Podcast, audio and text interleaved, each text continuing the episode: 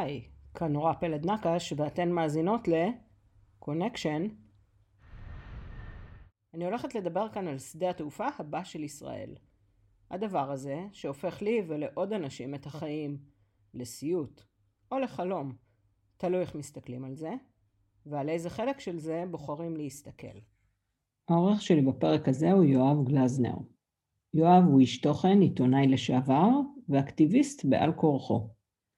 הוא במקור מקיבוץ כפר אופין, והיום הוא תושב קציר ואבא לשניים. אם הקול של יואב יישמע לכם מוכר, זה בטח מגלי צה"ל, ואולי תזהו אותו מהמטוס הקל של גלגלצ. הפרק הזה הוא קצת שונה. נתתי ליואב לראיין אותי בחזרה, וככה יצאה לנו שיחה יותר סימטרית מהפרקים הרגילים של הפודקאסט, על אקטיביזם ופוליטיקה, על רצון לשינוי, דמוקרטיה ומחירים אישיים. אני חושבת שיצא לנו פרק מלא אופטימיות ותקווה. מקווה שתהנו.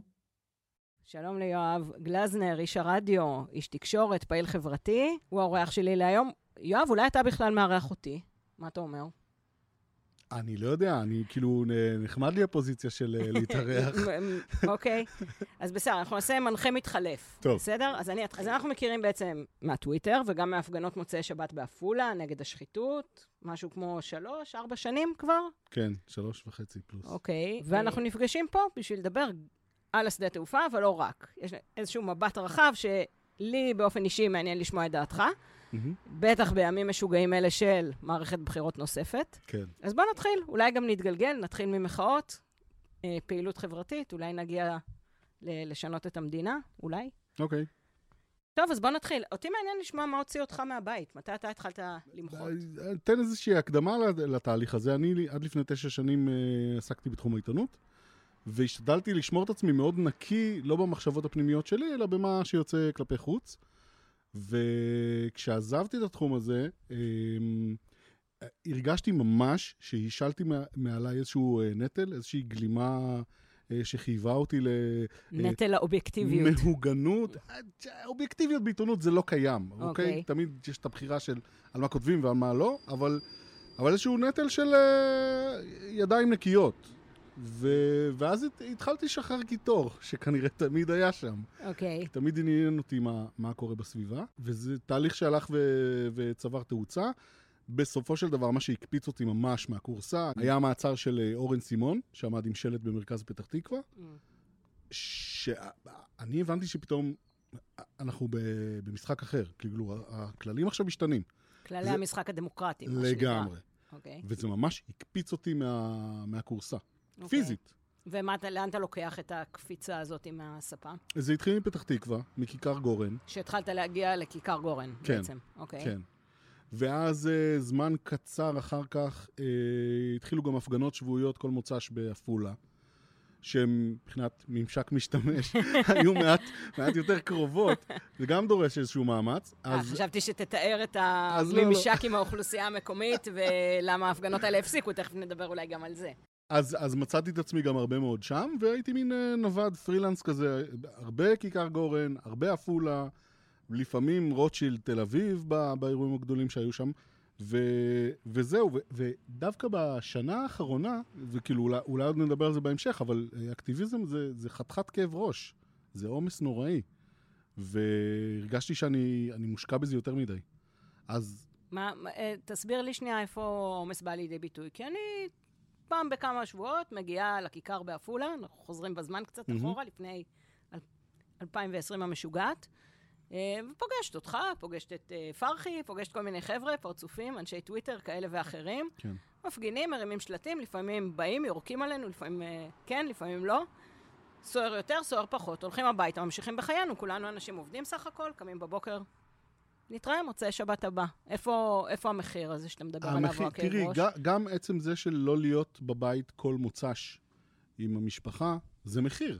אני פתאום הסתכלתי אחורה ואני אמרתי, אתה כאילו, יש אי קבוע בשבוע, שבו אתה, אתה לא נוכח, אתה לא יודע. אבל כלום. היית ממש כאילו בזה, של כאילו כל מוצ"ש אתה, אתה בכיכר? הייתי קרוב מאוד ל, לכל מוצ"ש, כן. וואו, אוקיי. ואז איפשהו לפני שנה בערך, אולי קצת יותר, הורדתי את הרגל מהגז בהחלטה.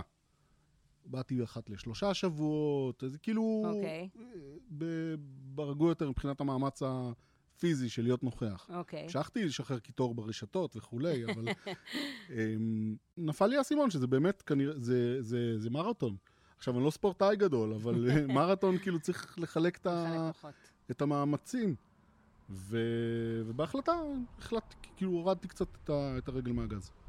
ואז, אמ, כשהתחילו ענייני בלפור, ובעצימות גבוהה יותר מאזור אה, יולי, מה שהיה אז אה, יום הבסטיליה כאילו, מהמם. אה, אנחנו אמרתי- מדברים על אה, 2020, כן, השנה. אוקיי, אמרתי, I mean, כאילו, חזרתי. אוקיי. אה, אבל במסגרת איזשהו ארגון ספציפי, או לא. פשוט אה, פעיל עצמאי, מה לא, שנקרא? ו- והעמדה הזאת של, אה, קראתי לזה קודם פרילנס, היא מאוד מאוד נוחה. אני לא מחויב. אני כאילו, האג'נדה, האג'נדה של כל ארגון וארגון והניואנסים הקטנים, זה, זה לא מעניין אותי. אוקיי. וה- והאמת שזה זה אפילו מגיע לסצנות של אה, אה, מה אתה לובש, או מה כתוב לך על המסכה, או איזה שלט, וכאילו, אני מסתכל על זה מהצד ואומר, מה אכפת לי? אני הולך עם. חולצה כזאת, מסכה כזאת, שלט כזה, או שלט שאני ייצרתי בעצמי. אוקיי. כאילו, זה, זה לא מעניין אותי. סוכן כאוס עצמאי בשטח. משהו, אני הכי ברדגיסט. לא, האמת שלא. לא, אבל כן, כי אל תצטנע, כי היו כמה מהלכים או כמה אירועים שהיית מעורב בהם, שבסופו של דבר כן אה, פרצו לתקשורת הארצית. למשל, אה, הסיפור של היועצים של אה, נתניהו שהפרו בידוד, שאתה זה שתפס אותם בעצם. כן. לדבר על זה טיפה? בתור איזשהו נקודת ציון? כן, אוקיי. האמת שזה נקודה, שוב, זה, זה באמת לא מתוך מקום של להצטנע, אבל זה נפל עליי, אוקיי. בתכלס. אז מה, יואב עומד בבלפור, או בכיכר אה, פריז במוצ"ש. כן, עמדנו אנחנו מדברים על ירושלים. בירושלים, כן. למי שעברנו מעפולה לירושלים. מתחם בלפור רבתי, נקרא כן. לזה. ועמדתי עם אה, כמה חברים, וחברה שעמדה אה, לצידי קיבלה הודעה שיש אה, אה, אנשים שהם, אה, מה שאנחנו נוהגים לקרוא לו מכחישי קורונה. חלקם, אני מא- מאמין ש... ש בהם באמת ובתמים איזושהי אמונה פנימית והם באים לזעוק את זעקתם, בסדר. אני גם לא יכול לה- להשתיק אותם כי אני דמוקרט וכל מהות ההפגנה הזאת היא דמוקרטיה. אי אפשר לזרוק אותם משם. אבל כן התחלנו לשים עין על, ה, על הדברים האלה, כי, כי זיהינו כבר אה, כמה, כמה וייבס אה, חשודים אז מבחינתנו. שנייה רגע, אני פותחת פה סוגריים, כן. למי שלא מצוי בנבחי אה, הקבוצות השונות שמגיעות לבלפור. מהמם. מדובר באנשים שמגיעים לרוב בלי מסכות, ובתקופת הקורונה, אה, באיזשהו אופן, בכוונה או שלא בכוונה, צובעים את המחאה כהכחשת קורונה, אה, וזה משרת באיזשהו אופן גם את הצד שטוען שבבלפור יש מפיצי מחלות, ולכן ההפגנות אינן לגיטימיות. כן.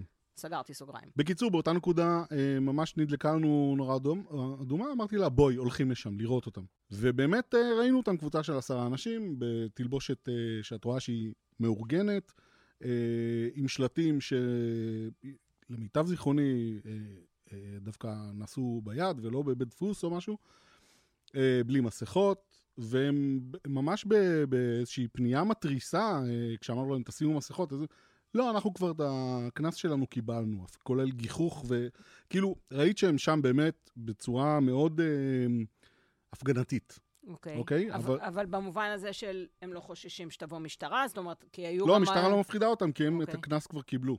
אוקיי. וכאילו, זה לא, לא אכפת להם. אני אוקיי. פתאום קולט בזווית העין שכולנו מצולמים. אוקיי. ואז אני מפנה את המבט, מה זה מצולמים? סמארטפון? מישהו כאילו לא, זיהיתי? בזווית העין בעדשה עדשה של של מצלמה DSLR מקצועית. אוקיי. ואני מפנה את המבט, ו- והדבר הראשון שעבר לי בראש זה תדהמה מוחלטת של לא יכול להיות שהם פה. מי זה הם? אה, זיהיתי את טופז לוק ועופר גולן. אוקיי. עופר גולן, אה, למיטב זיכרוני, הוא אה, אחראי על הדוברות של הליכוד, וטופז לוק אה, גם, כאילו אוקיי. באופרציה. אנשים, אנשים מוכרים. כן, כוורת אוקיי. הדוברות המ- המיידית, אה, שניים מתוך שלושה שהם כוורת הדוברות הכי הכי קרובה לנתניהו. עומדים ומתעדים את האירוע שבו עומדים אנשים בלי מסכות כן. מול, מול בלפור, במסגרת המחאה. כן. אוקיי. ולאן זה לקח משם? משם זה... שלפתי את הטלפון, התחלת לצלם בחזרה. התחלתי לצלם, עברו עוד איזה שבע או שמונה שניות של קטע שבטעות צילמתי סלפי, וגם הוא אצלי בטלפון, לא משנה, אבל אוקיי. התחלתי לצלם, וברגע שהנפתי את המכשיר מולם, הם פשוט הסתובבו והתחילו ללכת, העיתונאי לברוח. כלומר. יצא החוצה.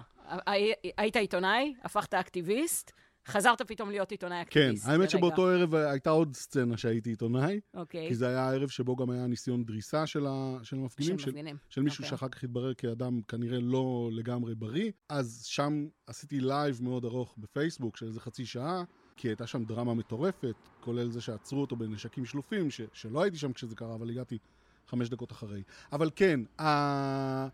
ה... כאילו האף העיתונאי כנראה לא, לא דבר שמתנוון, ו... ואני הרגשתי ש... שזה רגע מאוד דרמטי במובן הזה של אה, צייד הפך ניצוד פתאום. מהמם. והתפוצצתי עליהם מדם ליבי במשך דקה וארבעים. אז מי שלא מכיר את הסרטון, נעלה גם קישור, שיהיה אפשר... זה עוד זמין, נכון? כן. נמצא ברשת. כן, ורואים את uh, יואב רודף אחרי שני חבר'ה, או, או פשוט הולך בקצב הליכה אחרי שני חבר'ה שלא כן, רוצים להיות מצולמים, ומצולמים, מתועדים. כן. אוקיי. מתועדים, ומבחינתי גם מקבלים איזשהו אה, אה, אה, כתב אשמה ציבורי במשפט שדה אוקיי, קצר והוגן. אוקיי. שהם, אה, אגב, הפרו בידוד, כי הם בדיוק חזרו מנסיעה נכון, מתוקשרת נכון. לחו"ל. זאת אומרת, זה אה, לא רק... טופז לוק הפר בידוד כי הוא חזר מוושינגטון אה, שלושה ימים או ארבעה ימים קודם לכן, ו- אוקיי.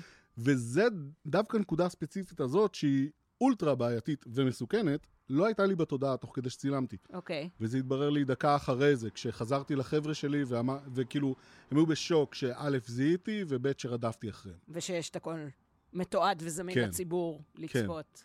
ואז כשמישהו באמת זרק ככה, רגע, הוא לא אמור להיות בבידוד, פתאום אח...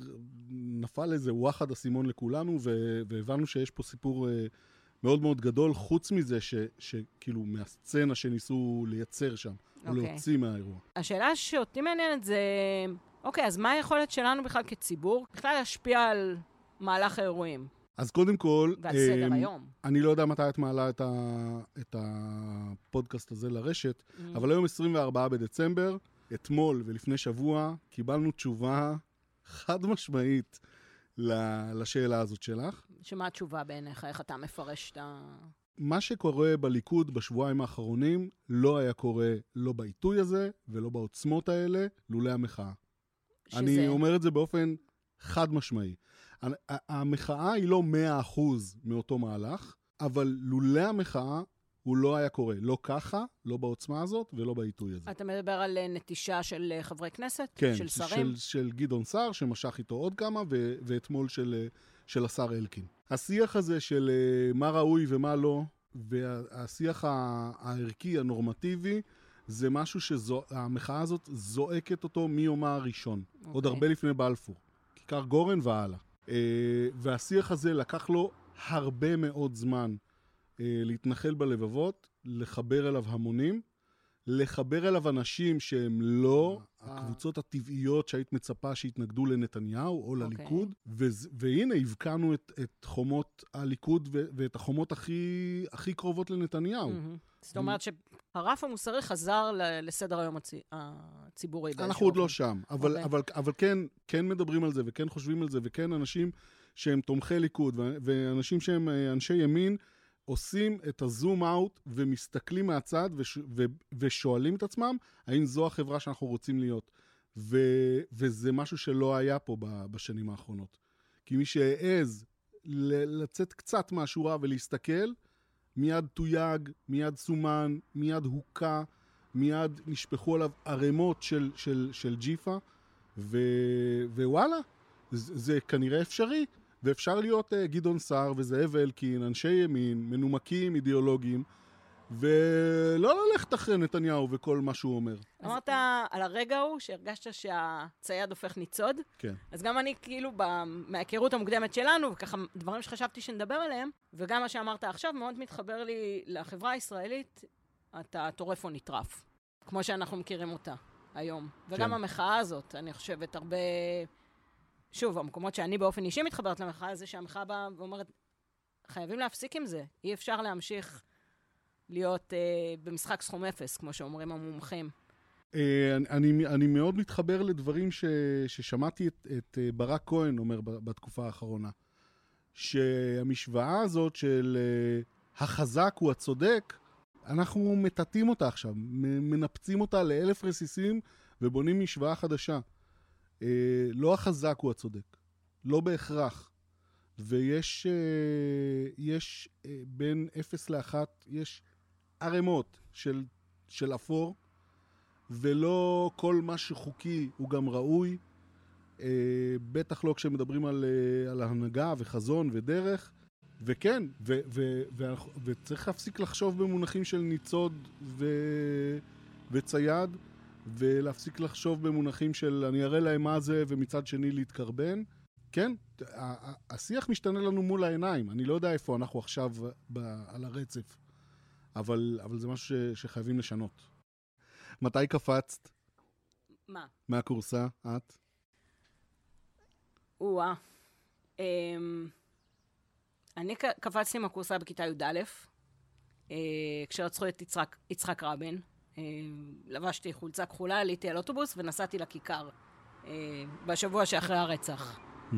אה, ונראה לי שכמו כל הדור שלנו, או הרבה אנשים מהדור שלי לפחות, שאחר כך גם המשכנו והלכנו שנת שירות ושירות צבאי משמעותי, זאת אומרת איזושהי תחושה שהחברה שגדלנו בה היא לא...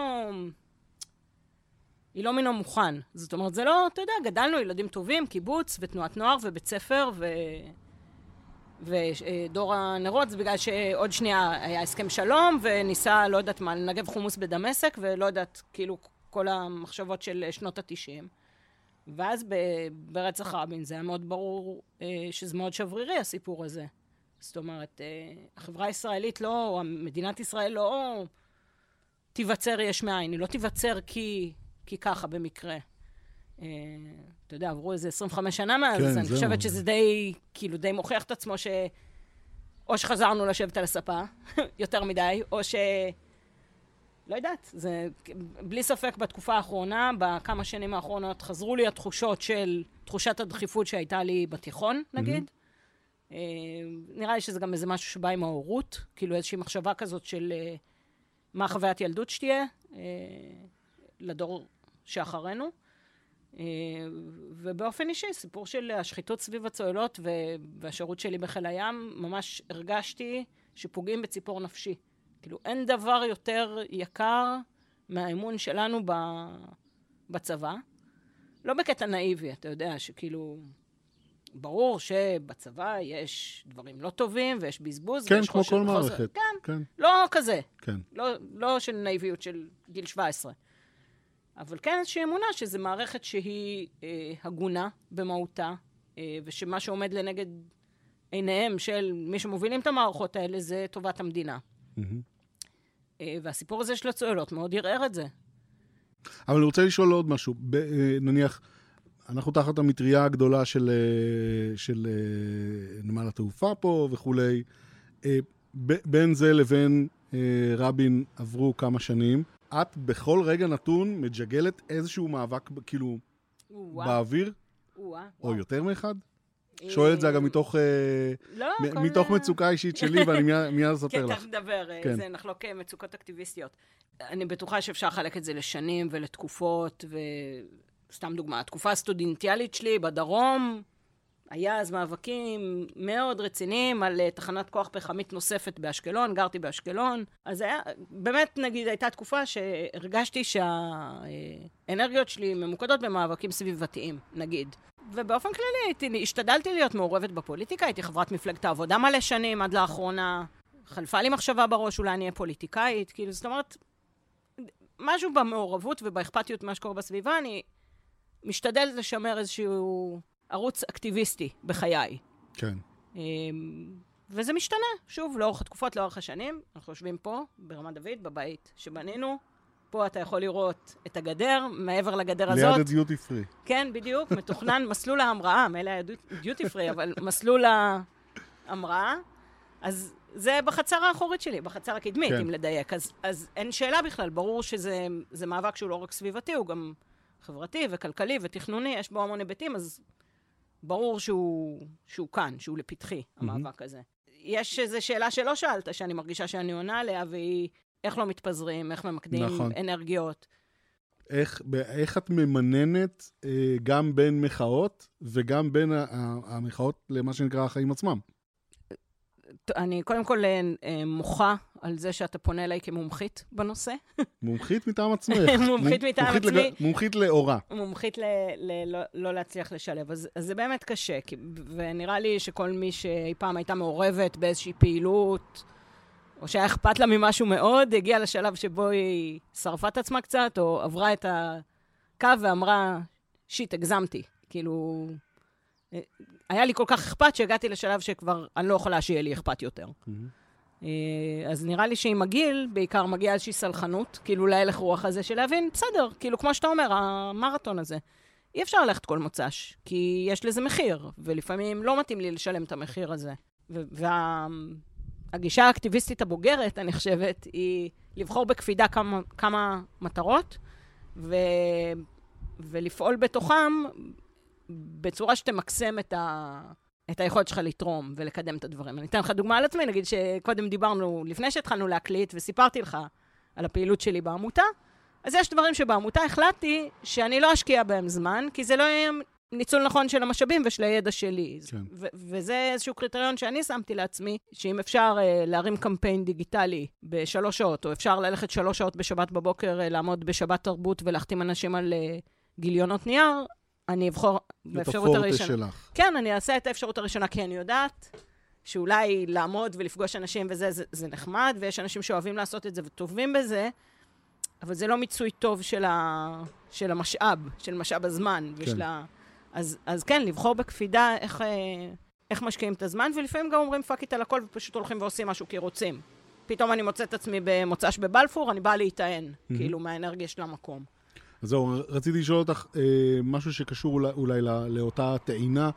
אה, אחת התגובות הכי נפוצות שאני נתקל בהן, אני מניח שגם את, זה המון המון אה, כבוד והערכה להקרבה ולזמן שמושקע ולאנרגיות, אבל, אבל ש, שזה זה נחמד ונעים, אבל אה, אני חושב שאנשים לא, מוס, לא מספיק מודעים למה זה תורם לי, למה זה תורם לך כאדם. ו... ואני אני לגמרי יכול להרכיב רשימה של uh, רווחים מהעניין הזה, לי כאדם. אוקיי. אז אני אשמח לשמוע קודם את שלך. אז, אז קודם כל הכרנו, נכון? הכרנו רווח. מתוך זה ש... לגמרי, רווח נקי שלי. והנה אנחנו עושים פודקאסט. הנה אנחנו עושים פודקאסט. דרך אגב, הפודקאסט הזה התחיל בתור איזשהו רצון אה, שלי, במסגרת הפעילות שלי בעמותה, להשמיע קול שהוא יותר מגוון, ולעשות איזושהי בדיקה יותר מעמיקה של נושאים. אני מקווה שאם האזנתם עד עכשיו, גיליתם שיש את היכולת באמת להעמיק בדברים ולבחור לנהל שיחות שלא הייתי מנהלת אותם, אם לא היה את התירוץ כן. האקטיביסטי, אז זה משהו אחד. שוב, את הפודקאסט הפרדתי מהפעילות של העמותה, אבל זה כן דגדג איזשהו עניין חלק או מזה. רצון. כן, בוודאי. שוב, זה כאקטיביסטית עצמאית, לא צריכה כן. עמותה כאילו שתעמוד מאחוריי בסיפור הזה. אז זה- אם זה במפגשים האנושיים, של לפגוש עוד אנשים, לשמוע עוד דעות, זה היה כל כך הכרחי השנה, הייתה שנה כל כך מבודדת ומפוררת, והיכולת, אה, אתה יודע, לקיים אינטראקציה עם אנשים ולהכיר ולשמוע. אה, ואפילו הדברים שהיום, נגיד, אני יכולה להגיד, אני מקדישה להם זמן, לצאת, לעמוד על הכביש הראשי מחוץ לקיבוץ ולהחזיק שלטים ודגלים. פתאום לפגוש את השכנים שלי מהקיבוץ, ולראות שכולנו חולקים איזשהו רצון. זאת אומרת, השאיפה הזאת להיות משהו, חלק ממשהו יותר גדול, אה, ולהרגיש שאתה, אני הקטנה, יש עוד אנשים ביחד איתי, והנה, חזרנו לתחילת השיחה של האם זה מזיז או לא מזיז, אז זה בטוח מזיז אותנו. כן. ממקום סקפטי ומיואש, אנחנו כבר לא על הספה. וגם אם זה לא יצליח, לפחות נדע שניסינו. כאילו שיש לזה ערך, לטעמי. עכשיו אתה. עכשיו, אני, קודם כל, הרבה חיזוקים לכל מה שאמרת. אני מסתכל על השנה האחרונה ואני... זה, זה ממש מ- מסע שפגשתי בו אנשים שאני לא חושב שיכולתי לפגוש אי פעם באיזשהו מקום בנ- בנסיבות אחרות. לא רוצה להגיד חברי נפש, כי אנחנו עדיין בתוך הסחי הזה, ו- וכאילו לא, עוד לא התרחקנו... סיכומים בסוף. בדיוק, עוד, עוד אין לי את הפרספקטיבה, ואני, האמת שאני לא, לא, לא אחת מהרהר בשאלה מה יישאר מכל זה, נניח ברמה החברתית, אחרי שנגמור לתקן את העולם. כי אני יודע שיש פה משהו מאוד תועלתני בחיבורים האלה, במפגשים האלה. אבל כן, אנשים מדהימים שאני אני מסתכל עליהם ב- ביראה ובהערצה, על היכולות שלהם, על החשיבה שלהם, על התובנות שלהם, על, ה, על, ה, ההשקעה שלהם, באמת, אנשים מעוררי השראה. זאת גם מחאה נורא יצירתית, אני מרגישה. כן, כן, כן, כן, כן. השנה. זה, וזה לגמרי חלק מזה, כלומר, זה, ו, ושוב, אני, אני מסתכל על עצמי, אני אומר, מה, אני לא מאמין שכאילו, אני מדבר כמו איזה, כמו איזה זקן, אבל אני עוד uh, שבועיים בן 47, שזה לא מאוד זקן, ופתאום אני אומר, וואו, החבר'ה הצעירים האלה, כאלה יצירתיים, אז כן, יש פה איזשהו אה, אה, מפגש ושיח בין-דורי שהוא הוא, הוא, הוא מדהים והוא מרומם נפש עבורי, אה, כולל, אגב, אה, ביום כיפור האחרון ביליתי את ערב יום כיפור ויום כיפור במאהל, בגן העצמאות בירושלים. מאהל מחאה. מאהל המחאה. מדהים. ופגשתי חבר'ה צעירים שאין סיכוי שהייתי פוגש בשום מקום אחר שהם הכי לא אני. לא בשלב uh, בחיים, ולא בכלל בגישה לחיים. Mm-hmm. והקשבתי להם, והסתכלתי עליהם, ו- וזה היה, זה, זה היה ממש מרומם נפש עבורי. אז יש לי איזושהי תובנה שאני אחלוק איתך. אני חושבת שהקשבה הופכת להיות אקט חתרני ואקטיביסטי בימים אלה. לשבת ולהקשיב, לדבר עם אנשים. כן, שזה קצת מוזר לומר את זה למי שמתרוצץ בבלפור עם מגפון, אבל כן, יש המון הקשבה. המון הקשבה והמון שיח. ו... והמחאה היא לא רק בלפור, המחאה היא גם אה, קבוצות הוואטסאפ שאנחנו חברים בהן ומנהלים שם דיונים באמת ברומו של עולם, עד כמה שהמדיום מאפשר אה, להעמיק, וה... והמחאה והשיח מתנהל אה, גם ב... ב... בשיחות זום של אקטיביסטים, וגם בלהאזין לפודקאסט שלך. וגם ב, ב, בחילופי דברים קצרים ו, ותמציתיים בטוויטר. כן, כן, השיח הזה הוא, הוא סופר סופר חשוב. יש לנו כל כך הרבה פלטפורמות לקיים אותו, מה שלא היה בעבר אגב, וכן, זה, זה לגמרי חלק מהרווח. לי, עבורי באופן אישי, וגם לנו כחברה לדעתי. אז באמת נגעת פה בנקודה שלטעמי מעניינת, הנושא הזה של השילוב של הווירטואלי והפיזי. כן, זה עבר הרבה תהפוכות ו- ו- והרבה פורמטים, והנה אנחנו אוטוטו הולכים לסגר שלישי. אבל כן, יש, יש פתאום המון זירות, וברגע שסוגרים לך זירה אחת, נולדות ארבע אחרות. כלומר, זה איזה מין אמבה כזאת שלא מפסיקה להתחלק ו- ולייצר עוד מעגלים. וזה מקסים בעיניי, זה, זה באמת מדהים. אני, כאילו, ברמה האישית, קשה לי מאוד לנהל שיח בשמונה זירות במקביל, אבל, אבל זה, זה קסום בעיניי, ש, שבסופו של דבר אתה מוצא את המקום ואת הזמן ואת האנשים להתחבר אליהם, וכמו שאמרת, הקשבה פתאום היא, היא עניין. לא רק אה, להנהן עם הראש, ולא רק לצעוק על מישהו, מה פתאום אתה מדבר שטויות, אלא ממש להקשיב למה שהוא אומר. אז הנה, מהווירטואלי לפיזי, אין דבר יותר פיזי מאשר שדה תעופה שהולך לקום. Mm-hmm. פה. Mm-hmm. פה או בנבטים, נחתנו. מהעולם הדיגיטלי והווירטואלי מדברים על בטון ואספלט. ממשלה כזאתי, שאנחנו רואים פג תוקף של שמונה חודשים, לא יודעת כמה היא התקיימה, יכולה בכלל, לדעתך, לקבל החלטה שמדברת על 20, 30, 50, 70 שנה קדימה, שזה הסדרי גודל של, נקרא לזה, אורך החיים של שדה תעופה? תשובה קצרה ותשובה ארוכה. תתחיל מהארוכה. לא ולא. אוקיי. והקצרה היא לא. לא. האמת בדרך לכאן, רצו לי כל מיני מחשבות ו- ורעיונות בראש על מה נדבר וכולי וכולי, ו- ו- ופתאום אמרתי לעצמי, רגע, יושבת שרת תחבורה, שכל הקדנציה שלה, הכל, הכל, תהיה פחות מ... תהיה בערך עשרה חודשים. מה בתחום התחבורה, חוץ תקנות לעץ ריח ברכב, מה אפשר לייצא, איזו מדיניות אפשר להתוות במשך זמן כזה? וכשמדברים באמת על, על עניין אסטרטגי, תשתיתי, שאמור ללוות אותנו לא 20 ו-30 שנה, אולי 100 שנה קדימה, עד שימציאו כבר את הטכנולוגיה שבה לא נזדקק יותר למטוסי נוסעים גדולים, לא, זה, זה פשוט לא עובד. בטח לא בהרכב הזה. Okay. אוקיי. עכשיו, זה לא משנה, יכול להיות שההחלטה שהתקבלה ועם העדכון האחרון נדמה לי שכן הולכים על נבטים, נכון? טרם אה, הוכרע, טרם הוכרע. אז לא משנה, גם אם היו סוגרים על נבטים, בסדר? כן. ברמת ה, ברמה העקרונית של אה, התוקף לקבל את ההכרעה הזאת, לא תקין בעיניי. כי אתם פה רק לעשרה חודשים, כן, אתם שתחליטו? כן, אתם באתם לאיזה קומבינה, כדי, הדבקתם כל מיני טלאים וחלקים. בדבק אה, שלוש שניות שמחזיק שנייה וחצי, כדי שמישהו יוכל לחמוק ממשפט פלילי חמור ביותר. אתם לא באמת באתם לנהל פה את העניינים. וזה נורא, נורא מדאיג מה שאתה אומר. כאילו, מעבר לזה שזה המצב, אני יכולה להסכים או לא להסכים. תסתכלי סביבנו, הולכים אני- לסגר שלישי, הכלכלה מרוסקת, שיעבדנו את העתיד הכלכלי, לא שלי ושלך, של הילדים שלנו, כדי להשתיק את הזה ולדחוף להם אה, שקלים לעו"ש. לא, זה לא עובד ככה. אבל מה נעשה? כי, כי בינתיים, אתה יודע, שעון החול שלנו אוזל, וצריך לקבל החלטות. זאת אומרת, זה שהממשלה לא לגיטימית, זה לא אומר שההחלטות שצריכות להתקבל נעצרו, להפך, הן רק מצטברות ומצטברות. יש ב... סדרי גודל של החלטות שבהן עצם ההחלטה הוא לא לגיטימי. בעיניי, זו דעתי. ו- והחלטה על מיקומו של שדה תעופה נוסף היא לא לגיטימית. לא משנה איזה, א- איזה מהחלופות, כן? אבל בממשלה, אי אפשר להחליט, בקונסטרוקציה אנחנו- כזאת, בעיניי לא לגיטימית. אוקיי.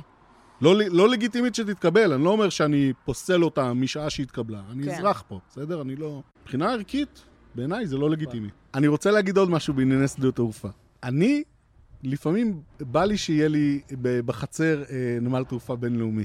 כולם כי רוצים. לא, כי... לא, לא כדי לטוס, נו. כדי להסתכל על המטוסים. אתה אוהב להסתכל, את- אתה תקשיבי, אתה מדובר... plane spotter? אני... כי- אה, כן, ברוח, כן. אוקיי. כן. אוקיי. לא, מעניין. יש לי שריטה עמוקה על אוקיי. כל מה שקשור בתחום התעופה. אני, תגידי לי, להתייצב שמונה שעות לפני טיסה ב- ב- בשדה, אני אבוא, זה זה בסדר. באמת עושה לך טוב לראות. כן, מטוס זה שורה גדול. שאני... לא צריך את הדמעה. אני כאילו, אוקיי. הכל בסדר. אוקיי. אני לגמרי מבין, כאילו, את הדגל השחור. הנוראי שמונף מעל זה כאזרחים. עזבי, הסריטה שלי היא אישית, פרטית, זה לא משנה. ואגב, עוד משהו שאולי יפתיע אותך, אבל אני כאילו, אני, אני מסתכל עליו בזווית אחרת, המונח נימבי הוא לא מפחיד אותי, כי בעיניי יש נימבי שהוא לגיטימי. כלומר, אני רואה נימבי כפירושו המ- המילולי, אני לא רוצה את זה פה. עכשיו, אני לא רוצה את זה פה כשמדובר על אה, אה, מסלול לנחיתת אה, 787, 100 מטר מהבית, זו אמירה לגיטימית. ולכן נימבי ב- בעניין הזה הוא לגיטימי בעיניי. מהמם. להגיד נימבי על מעון לחוסים שמקימים ב- בבית ליד, בעיניי זה לא לגיטימי.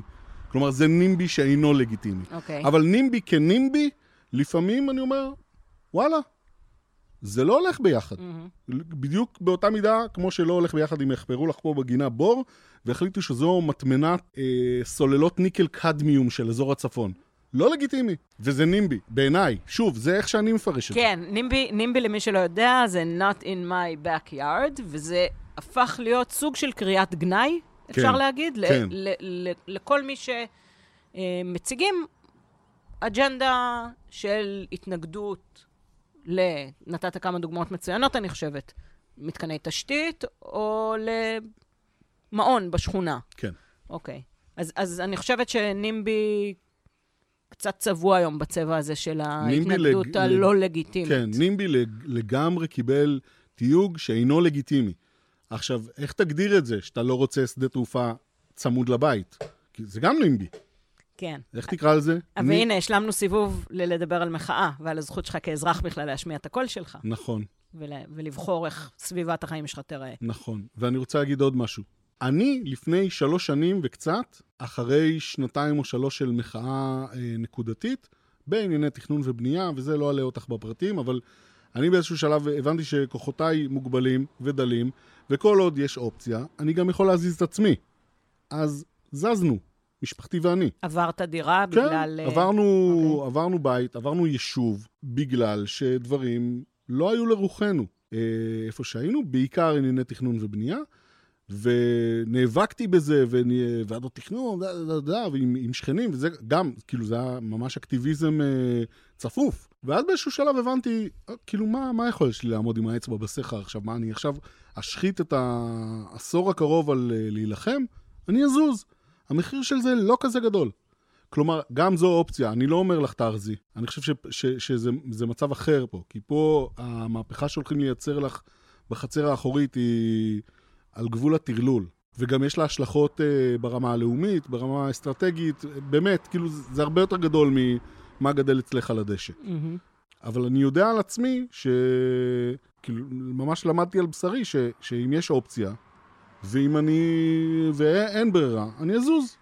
אם מישהו חושב שזה יקרה בלעזוב את ישראל, או. כי פה הדמוקרטיה קורסת, אז, אז לא, אני לא חושב שהייתי מגיע ל... ש, שזאת גם שאלה, אני, אני אגיד לך, בשיחות הפרטיות אה, שאנחנו מנהלים פה בבית, אה, אנחנו שואלים את עצמנו מתי יגיע השלב שבו צריך להגיד, הפסדנו, המקום הזה הפך להיות לא ראוי למגורים. אנחנו מנהלים את זה גם ברמת השדה תעופה, מה שנקרא ברמת ועד הבית, וגם כן. uh, ברמה הלאומית. אז זה מעניין מה שאתה אומר על האפשרות להגיד, אקח את עצמי ואת משפחתי ואעבור למקום אחר. אני חושב שהרף צריך להיות מאוד מאוד גבוה. ושוב, אני, אני, אני אומר לך את זה כמי שעשה את, ה, את המעבר אה, ב, ברמה נקודתית, יחסית. לצורך העניין, קיפלת את המחאה. כן. הבנתי שאין לזה תוחלת, שאני הולך להשחית פה אנרגיות וזמן על משהו שממילא הוא איזה גל אדיר ש, שהולך להתנפץ לי על הראש. אז למה לי? אני אזוז. המחיר של זה הוא לא, הוא לא היה כבד. ובסוף בסוף, ואני היום מסתכל שלוש שנים אחורה, למרות שחשתי את זה כבר אחרי חצי שנה, זה רווח נקי, המעבר שעשינו. אז אם אני שומעת... כל ב... כך הרבה בחינות. ב- ב- במדריך לאקטיביסט שהתחלנו לכתוב, כן. דע, דעי מתי לסגת. דע את מגבלות הכוח שלך כ... כאדם בודד, בסדר? שוב, העניינים שנאבקתי בהם אז ברמה המקומית זה אני ועוד אה, חמישה משוגעים. כאילו לא היו שם גייסות כמו שאת רואה היום בבלפור או בטוויטר או באיזה... כאילו, אז, אז גם באמת, יש גבול. דע את מגבלות הכוח. מגבלות החולשה בעניין הזה, כן. כמותית לפחות. אני אשאל שאלה אישית, כאילו, תחתכי אותה החוצה אם את רוצה. אצלנו בבית אני המשוגע. אצלכם אני מנחש שאת. זה בגלל שלא פגשת את אורי. יכול להיות. אוקיי. יכול להיות. אבל איך, איך זה מהדהד, כאילו, בתוך, ה, בתוך הבית? Mm. ילדים ו, ובן זוג? אוקיי. יותר נכון להציג את זה ככה בתור זה שאני המשוגעת למרחקים קצרים, mm-hmm. ואורי המשוגע למרחקים ארוכים. כי הוא איש חינוך. הוא איש חינוך, אז השאיפה לשינוי טבועה בו. זאת אומרת, הוא קם בבוקר כי הוא מאמין שהוא ישנה את המציאות. Mm-hmm. והוא הולך לעבוד כל היום בלשנות את המציאות. אבל למחרת הוא קם אחרי שהוא הזיז לא, לא מילימטר, מיקרון, כאיש חינוך. זה צריך לשאול אותו. אני מניח. אני מניחה גם, אבל הוא כבר 20 שנה בזה. אוקיי. אפילו יותר. תלוי מתי מתחילים לספור, אבל הוא... יש לו קריירה בחינוך. Mm-hmm. זאת אומרת, במד השיגעון המשפחתי, אני לא בטוחה שאני יותר משוגעת ממנו. כאילו, בקטע הזה. כי, כי באמת, אם תחשוב על זה, אנחנו אקטיביסטים אה, אה, של סוף שבוע. באופן מסוים. כאילו, אני לפחות, זה לא המקצוע שלי. אה, אני מנסה להביא גישות של פעילות חברתית ושל עשייה גם לעבודה היומיומית שלי בפיתוח תוכנה, תוכנה ב-IBM. וואה. מנסה. זה, כש, זה כשלעצמו... אה, וואו, זה תחום מדהים שיש בו כן. כל כך הרבה מה לעשות. כאילו, צדק חברתי בארצות הברית, בפיתוח מוצר, תתפלא, זה עולם. Mm-hmm. זה דבר, זה נהיה דבר. אבל שוב, אני אקטיביסטית של סוף שבוע, אם נודה על האמת. אה, ואורי הוא אקטיביסט למחייתו. בעולם שאנחנו חיים בו, לשמחתנו, יש אה, ביקוש למצרך הזה שנקרא אה, אמונה בשינוי. כן, יש, יש לי כמה, כמה מחבריי הטובים, כמה מאחיותיי הטובות, נשות אז חינוך. אז בואי נפתח את זה באמת, ב... לא את ואורי, את ושכנייך, חברייך. מה? ברמה של אה, כאילו מי פעיל, איך פועל, מה עושים, כאילו? של אנשים שמסתכלים עלייך, ומה זה המשוגעת הזאת? אז קודם כל, בשביל לא להרגיש משוגעת, אני מקיפה את עצמי בדומים לי, דומות לי. Mm-hmm. אז אתה יודע איך זה. אה, ו- וזה, דרך אגב, משהו, אני חושבת, אה, נהדר שקרה פה כשהמחאה הפכה להיות מקומית. פתחנו קבוצת הפגנה עד הבית ברמת דוד, ופתאום נוספו המון אנשים, לא היה צריך לעבוד נורא קשה, ופתאום גיליתי ש... נשים ואנשים שאני מכירה ביום-יום, שכנים מהשבילים, יש להם גם פן אקטיביסטי, והם כן. כנראה חיפשו מקום לבטא אותו, וזה, וזה כיף. כי בסוף, אה, נוסיף את זה, למדריך, המדריך לאקטיביסטית, זה, זה, זה צריך להיות חוויה טובה. כי אנחנו, אנחנו יוצאות ביחד להפגין, נוסעות ביחד לבלפור, כיף לנו. אנחנו חולקות... אה, זמן ביחד, אנחנו מנהלות שיחות על דברים שמפריעים לנו במדינה, אנחנו אה, גם שואבות מזה הרבה עידוד, מזה שאנחנו לא המשוגעות היחידות, mm-hmm. בסך הכל.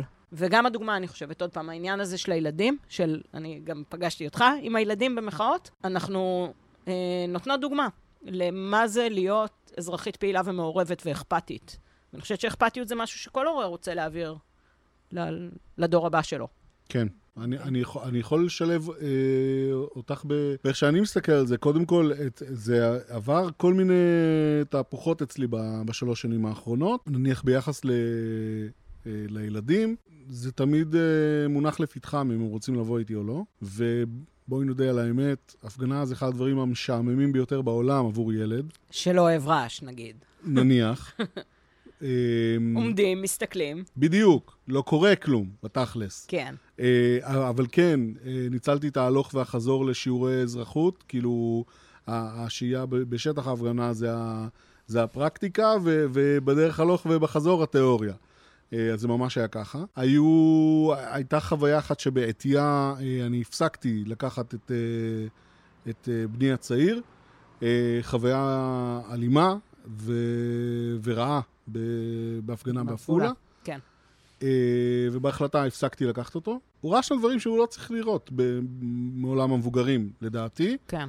ואני בטוח שזה איפשהו אה, חרוט אה, בפנים, ואני כל הזמן כאילו נע בין, ה, בין עד כמה אני אה, משלם כאילו על חשבונם, בזה שאני לא במוצ"ש בבית, בזה שהוא צריך לראות את הדברים האלה, ועד כמה אני בעצם משקיע אה, עבורם. כי אני, אני לא יוצא למחות בשבילי. אני, הם הדבר היחיד ש, שיושב לי בראש כשאני יוצא.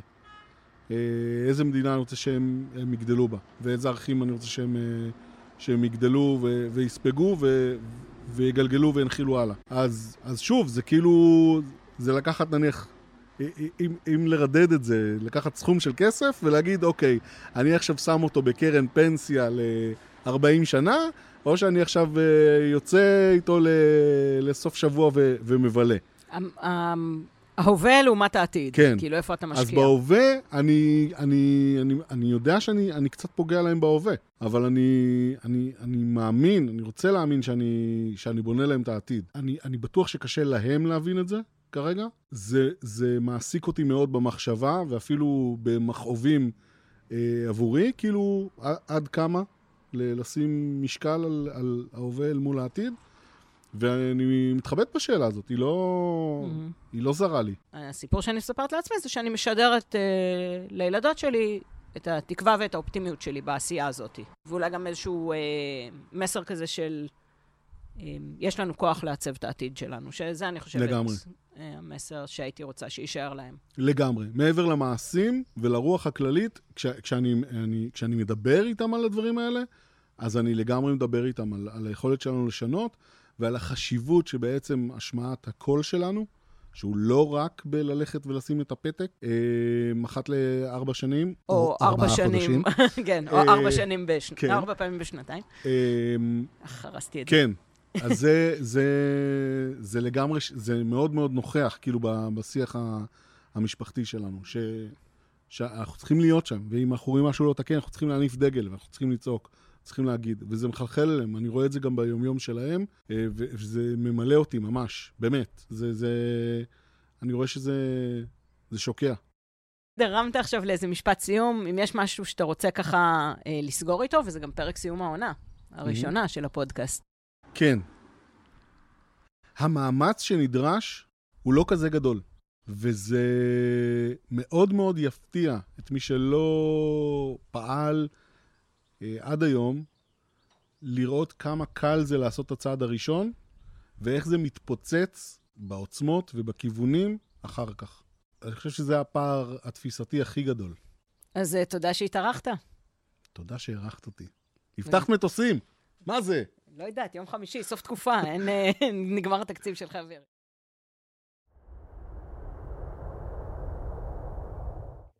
אז שנת 2020 ההיסטורית והמושמצת מסתיימת לה פה, ואיתה גם העונה הראשונה של קונקשן.